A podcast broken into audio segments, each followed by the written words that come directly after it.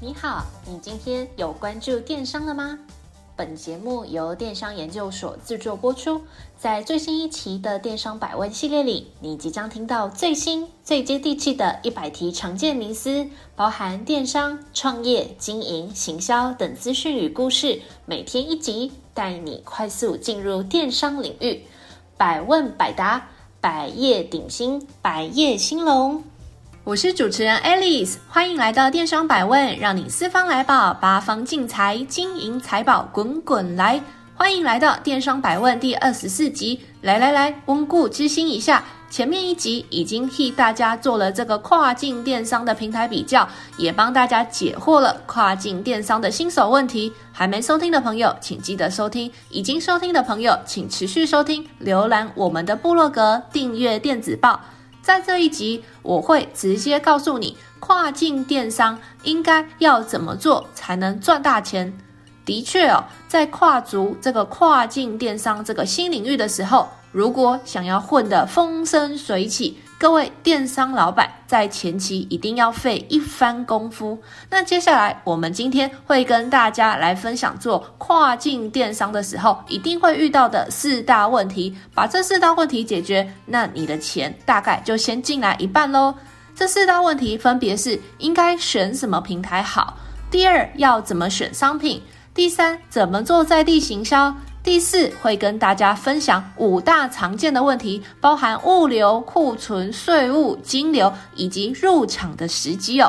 我们就废话不多说，直接就先来谈谈这个跨境电商要怎么选择平台这个问题哦。一谈到这个跨境电商，大家可能都会很直觉的想到要在 Amazon 或者是 eBay 上面上架销售。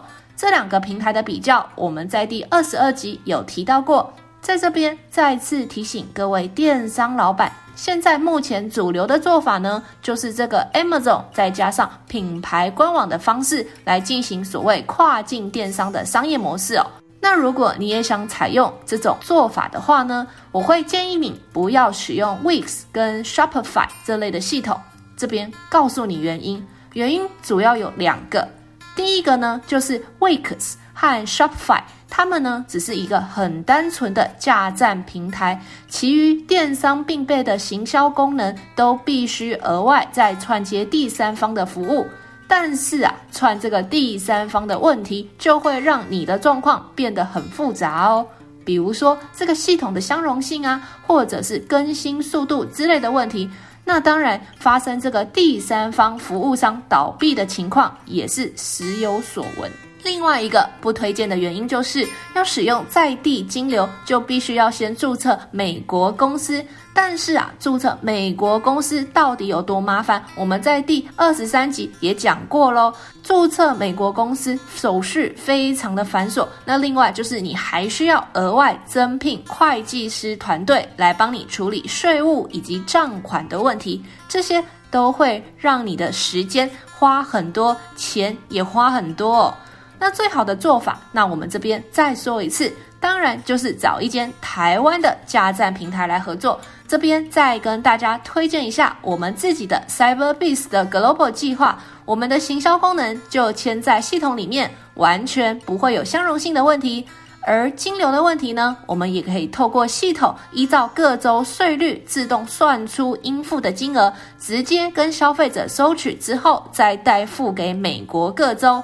物流方面，各位电商老板也可以放心，我们是透过亚马逊的 FBA 系统出货，实现隔天到货的快速服务，绝对会让你的消费者非常的安心。接下来，我们决定好要在哪个电商平台上架自己的商品之后，接下来要跟大家谈谈第二个应该解决的问题，就是这个选品要怎么选品。我们在之前的集数里面也稍微有介绍过，那这边再同整以下几点建议来跟大家分享哦。第一点就是要把握产品的品质，请你记得一件事哦，好话不出门，坏话传千里。好的产品品质绝对是你长久经营的关键。你想要做好这一点，我有一个非常重要的提醒，就是呢，不要去贩售这些容易引发客户争议的商品。这是什么意思呢？这就像是这个保质期比较短的商品，或者是呢这个个体体验差异很大的商品。因为啊，当这个消费者对你的商品有疑虑的时候呢，他有时候啊不会跟你讲，他就直接去买其他的东西了。或者是当他收到这个商品，他感觉跟他想象中落差太大的时候呢，他就直接上网去发表评论，而不会跟你好好的沟通哦。所以请大家要特别的注意。第二，产品的独特性很重要，为了避免进入这个削价竞争的泥沼，我们必须啊要来推出这个有独特性的商品。建议你可以在几个主流的电商平台，比如说这个 Amazon 啊、eBay 啊，去搜寻你的商品的关键字，仔细去观察搜寻结果，看看你的竞争对手他们的共通性是什么，去观察他们贩售的商品的颜色、样式、材质、附赠的商品等等这些东西。在看过这些资料之后，建议你可以做出一些小调整。比如说啊，你可以买你的东西就多送一个刮痧板，或者是呢，你送它比较符合人体工学的设计，或者是市面上没有的颜色，这些东西创造你产品的独特性，让大家可以在一大片的商品海里面记住你家的东西哦。第三，成本利润分析。请大家记得，做这个跨境的生意啊，我们需要多付海外的运费，以及仓储的成本，以及各州的税率。那另外就是在一刚开始还没有品牌知名度的时候呢，各位电商老板也需要花资源去建立消费者对于你的品牌认知。所以在选品的时候，不建议以售价少于二十元美金的产品为首批的商品。如果低于这个数字，扣掉生产成本啊、头层物流、仓储、电商平台费用、配送等之类的费用啊，你几乎无利可图。而且要记得非常重要的一点，就是呢，要先把耗损跟退货的运费摊平在你的成本价格里面。我实在听过太多太多的案例，是这些刚开始做电商的老板。他们忽略了可能会有退货这件事情，所以啊，最后他在年终结算的时候，才发现自己的利润都被退货给吃掉了，变成自己白忙一场哦。所以请大家特别注意哦。接着我们回到做跨境电商时一定会遇到的四大问题的第三题，应该怎么做在地行销？话不多说，直接告诉你关键的四个重点。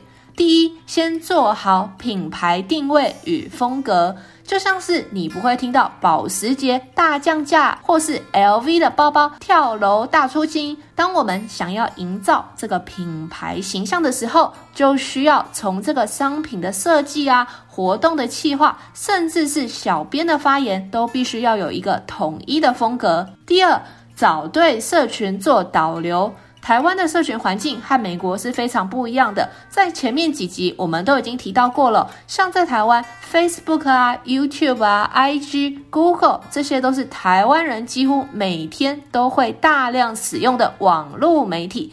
但像是我们就不比较少用这个 Twitter 啊、Prince 和 TikTok 这些媒体，但是这些东西在美国却又是非常常见的社群媒体，所以请大家要瞄准你的。目标贩售对象，做好正确的社群导流。第三，会员经营，增加互动。所谓的会员呢、啊，并不是啊，在你的网站上有注册账号，或者是你有留下顾客资料之类的人，就是你的会员哦。这个只是最广义的会员。这些人呢、啊，他们可能只是因为某项优惠活动而填写了资料，甚至啊，他怕被你打扰，他还会填假资料。所以这边呢，我们用比较狭义的观念来谈会员。所谓真正的会员，就是这些喜欢你的产品、喜欢你的品牌理念，而发自内心去支持你的人。那这些人通常愿意消费的金额，都会比刚才前面提到的那种广义式的会员更高。同时，他们也比较容易脑波弱。容易被你的行销广告打到，甚至呢，他们因为喜欢你的品牌，喜欢你的商品，所以也不太会杀价，甚至还会主动跟亲朋好友去推广你的产品哦。所谓的会员经营，就是呢，我们要竭尽所能的把刚才这些我提到的比较狭义的会员，当做真正喜欢你产品的人，然后努力的去跟他们创造出有价值的互动，定期的把他们召唤回来购买你的商品。第四，努力优化产品与消费者体验。大家一定都有去星巴克买过咖啡，在买咖啡的时候，店员会问你说你姓什么姓氏啊？他就会在你的杯子上面写上某某先生、某某小姐，甚至留下一句可爱的加油打气的话给你哦。像这样子就是一个很好的消费者的体验。你想想看。这件事情并不会花这个店员太多的时间，但是这个举动却让他从一般的咖啡店里面脱颖而出。你想想看，我们现在大家都很喜欢去 Seven 啊、全家或是 Louisa 买咖啡，这些店员会在我们的杯子上面写上我们的姓氏，给我们加油打气的话吗？不会嘛。所以你看，他们咖啡的售价跟星巴克的售价中间就有一段差距哦。也就是说，优化商品。并不是一件需要花很多钱的事情，你只要多用心去观察和思考，你就可以把它做得非常的特别，做得很好。甚至啊，就算你经营的不是实体通路，也可以从你的商品包装上面多做一些巧思，让你的消费者收到你的商品的时候，让他非常的感受到尊荣，或是感受到被照顾，那他当然就会愿意再回购。好啦，说了这么多，大家对于跨境电商肯定已经有比较多的了解。接下来我们要解决最后一个难题，就是常见的跨境电商的问题。首先要来谈谈的是，大家最喜欢问跨境电商到底要怎么做这个跨境物流的选择。那在我们之前的集数里面有稍微讲过，这边再帮大家复习一下哦。跨境物流可以分成两种。一种叫做 FBA 出货，另外一种叫做 FBM 出货。前面这一种 FBA 出货呢，它是指由亚马逊的仓库直接出货，而所谓 FBM 的出货，则是由厂商自行出货。那对消费者来讲，由厂商自行出货这种方式是非常麻烦的，不仅出货的时间慢，那如果有问题的话呢，还需要特别花时间去联络厂商。所以我的建议是啊，你可以找一间可以配合 FBA 出货的系统商，由亚马逊的仓库帮你直接出货，让消费者拿到货的时间就会比较快哦。那像我们家 CyberBase Global 的团队，我们就是跟 FBA 来配合，所以我们可以帮你省去很多的力气。那另外也来分享另外一个物流的 Mega，亚马逊啊，它的 FBA 仓库收货是有限制的哦。它不是你送给他一千件，他就收一千件进去仓库。所以啊，我会建议你，除了透过跟这个 Amazon 的 FBA 仓库合作之外呢，也要去找另外一间第三方的仓储公司来放库存。不然，如果发生临时要补货的问题，你就会开天窗，没有货可以补哦。像现在全球航运大塞车，从台湾寄过去，走海运起码就是两个月起跳。空运顺利的话，可能两周内到。那如果你卖得很好，卖到断货，想要继续卖，那消费者就买不到，是不是很可惜？第二个常见问题是，跨境电商要怎么处理外国退货的问题？做跨境电商的时候，难免会遇到客户想退货的时候。那身为一个跨境电商，遇到外国的客户想退货，那怎么办呢？那以下我会列举几个可能会让客户想要退货的原因以及解法哦。比如说，第一个原因，客户主观不喜欢。比如说啊，这个客户买了一件红色的衬衫，到货之后觉得不太好看，想换别的颜色。那这种状况，我们一般是没有办法换的，因为来回的运费可能都足够他买两件。所以啊，如果是低价格的产品，建议你可以用一些说服技巧，让这个客户重新下单。第二个原因就是各位电商老板寄错货，如果不是非常高单价的商品，建议你就直接送给客户，因为没有理由各位电商老板犯的错误让客户承担。如果你坚持要他寄还回来给你的话，他们也可能会因为这件事情而到你的网站上面留下负评哦。这边我要来分享一个个人的购物经验。我自己啊喜欢健身，喜欢健身的人都知道，在英国有一个非常有名的、知名的体育用品的服饰品牌，叫做 Gymshark，就是这个健身房鲨鱼。那时候啊，我就兴冲冲，因为它有黑五特价，所以我就买了一整套的健身运动服。结果啊，我订了很漂亮的黑色，结果我收到的时候呢，是一套粉红色，我整个超爆傻眼，粉红色诶、全身穿成粉红色，我不就变成小粉红了吗？所以当下我就当机立断，立马联系客服。客服也很阿萨利，他就说：“嗯，那这样子的话，你就把这个货寄回来给我们吧。那我不会跟你收任何的运费，也不会跟你收手续费。”那我就心里想，嗯，太棒了，那我就我就寄回去给他。没想到他把我的货在送来的时候，DHL 跟我收了两次的费用，因为对这个 DHL 运送公司来说，他们就是实际上就是出两次货嘛。那我我又在跟客服反映，我就跟他说，哎，这个 DHL 跟我收了关税。这个关税的费用，我这样零零总总两次加起来，我又多付了一千块。这一千块是非预期之外的成本。那你要怎么弥补我？这个 Gymshark 的客服就说：“哦，他没有办法，因为这个是各国之间自己的问题。”那这件事情后来就影响到我对这个健身房鲨鱼这个品牌的印象。以后不管它的黑五折扣再怎么低，永远都烧不到我。虽然我真的很喜欢他们家的健身房的衣服，但是没办法，因为。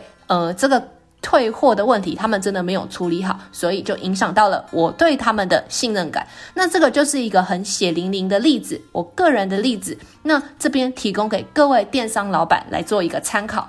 第三，这个物流派错，有可能是这个客户在收这个收货讯息的时候填错，或者是物流送到了客户的地址，可是却一直联络不到客户。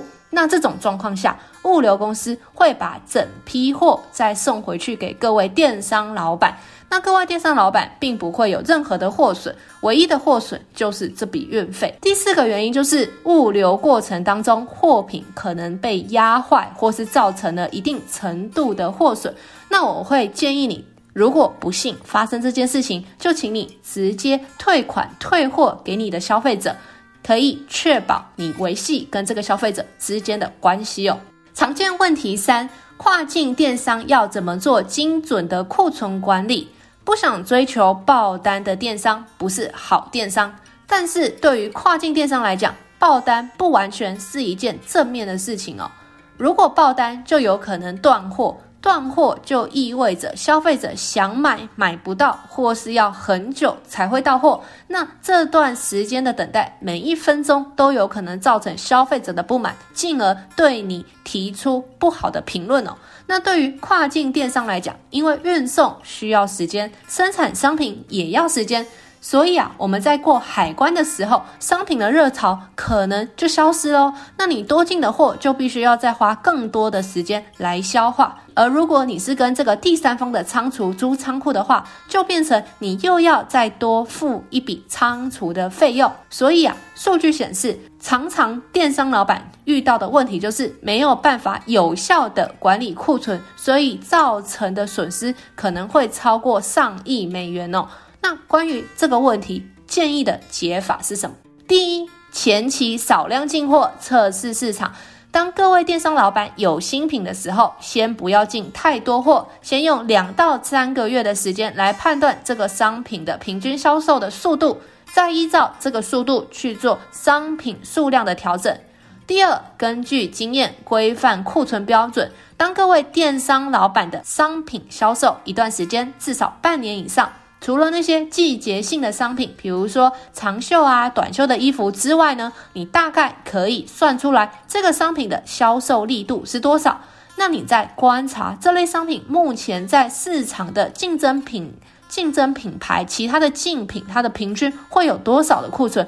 那你就可以计算出这一种类型的商品的安全库存水位是多少。那建建议你。尽尽量让你自己的仓库保持在安全值以上，那就没问题了。第三，定期盘点补货这件事情很重要，而且很容易被忘记。我建议呢是每个礼拜都盘点一次你的商品库存。如果在盘点的过程当中发现某一项商品的销售特别快，而且市场上的其他竞争品项也是这种状况，那就代表这类的商品有可能有机会会产生爆品。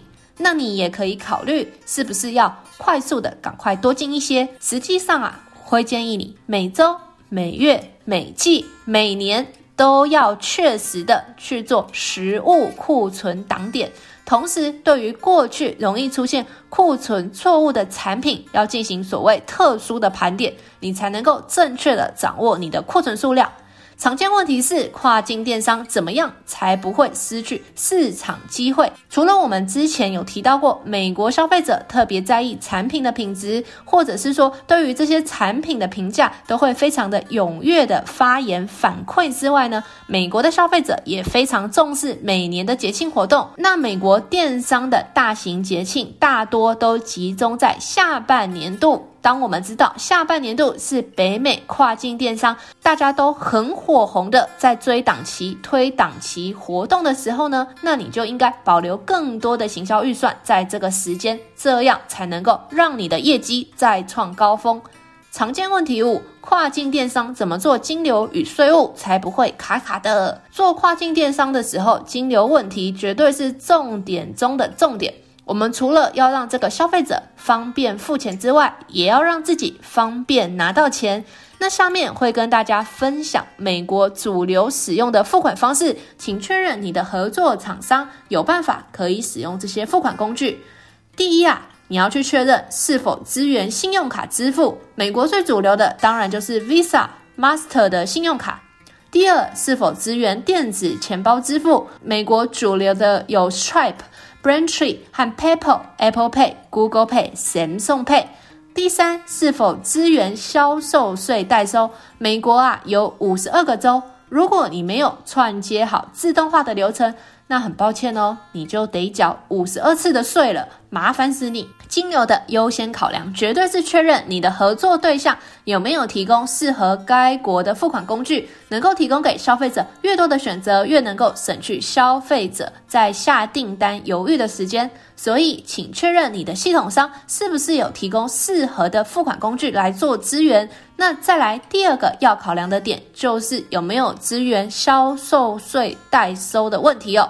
那这两个问题，我们 Cyberbiz 都做好了。透过我们的金流系统，你再也不用烦恼消费者的付款方式或是税务计算的问题。你只要专心的把你的产品做好，把你的这个文案写好，让消费者心甘情愿的把钱拿出来就可以喽。就像我们前面提到过的，跨境电商你可以做得很简单，就单纯的让 Amazon 上架出货，也可以去花很多时间做行销规划以及调整。但是呢，我也得老实讲，你花多少时间精力做这件事情，就会有多少的机会脱颖而出。值得庆幸的是，除了产品的研发和优化之外，很多的事情可以交给已经成熟的厂商来处理。找一个有经验，并且能够帮你把精力专注在其他事情的系统商，绝对可以大幅减轻你的负担，还有出错的几率。最后再广告一下，我们 Cyberbiz，我们 Cyberbiz 现在有串接金流以及物流的服务。此外啊，像是美国和台湾的市场隔阂、金流、税务、仓储、物流等杂七杂八，可能会耽误到你赚钱速度的事情，我们也都做好准备了。听到这里。如果你对于 Cyberbiz Global 迈向全世界的计划有兴趣的话，欢迎跟我们联系哦。谢谢您的收听，我们下次再会。若您有任何问题或有任何想法，欢迎透过描述框的电邮与我们进行联系。若想阅读最新最多的文章，请到我们的部落格。那如果你想联系我们的开店顾问，也请一键来点击联系。那我们下次再见。